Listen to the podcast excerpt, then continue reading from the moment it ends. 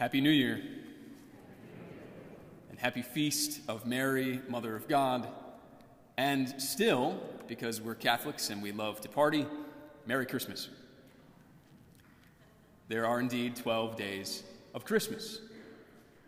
And 12 days may seem like too much, and yet it's, it's not enough for the great mystery of the incarnation. So we're still celebrating our Lord's great love, that He has loved us so much that He has sent His only Son.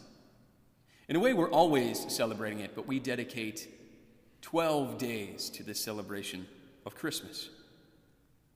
And on this day, we celebrate the feast of Mary, Mother of God. One of those beautiful titles. And it's good to remember that every Marian feast day is necessarily, always and everywhere, a very Christian feast day.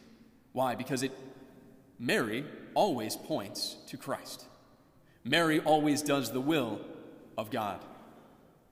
So whenever we have a Marian feast day, we, yes, we celebrate these great things that God has done through Mary, through this beloved bride, through the Mother of God, through our mother, Mary. And I think all the feasts of Our Lady are great events because they are opportunities the church gives us to show with deeds that we love Mary, and it's so good to see so many of you here. We love Mary. We love Mary because she's the mother of God. We love Mary because she is our mother. And yet, I think I would choose today's feast, the feast of the motherhood of the Blessed Virgin, as my favorite Marian feast day. Why? Because, in a beautiful way, it so clearly demonstrates the intense love that God has for his people, the great lengths he will take for love of us. St. Josemaria has said this. He says, When the Blessed Virgin said yes freely to the plans revealed to her by the Creator, the divine Word assumed a human nature with a rational soul and a body. Pause for a moment. The divine Word assumed a human nature. The one who spoke the universe into being becomes a baby.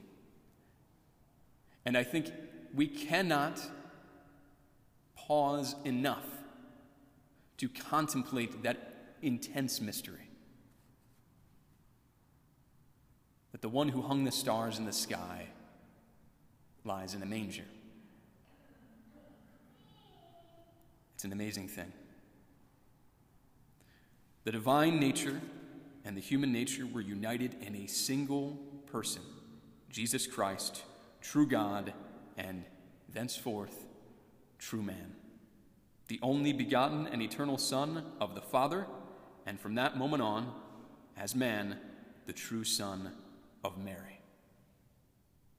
So, Mary truly is the mother of the incarnate Word, the mother of God, the second person of the Blessed Trinity, who has united our human nature to himself forever without any confusion of the two natures. So intensely does God want to be with us, to know us, to love us, to be close to us, that He takes on human nature. He becomes a member of our families, and in doing so, He makes it possible for human nature to be divinized.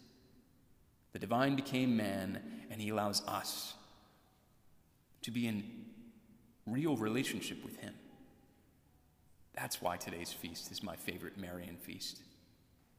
What lengths our Lord will go to for love of us. The greatest praise we can give the Blessed Virgin is to address her loud and clear by the name that expresses her highest dignity Mother of God. Our Lady will be pleased to hear us on this her feast day, repeating many times that beautiful aspiration to breathe forth this, breathe forth this prayer.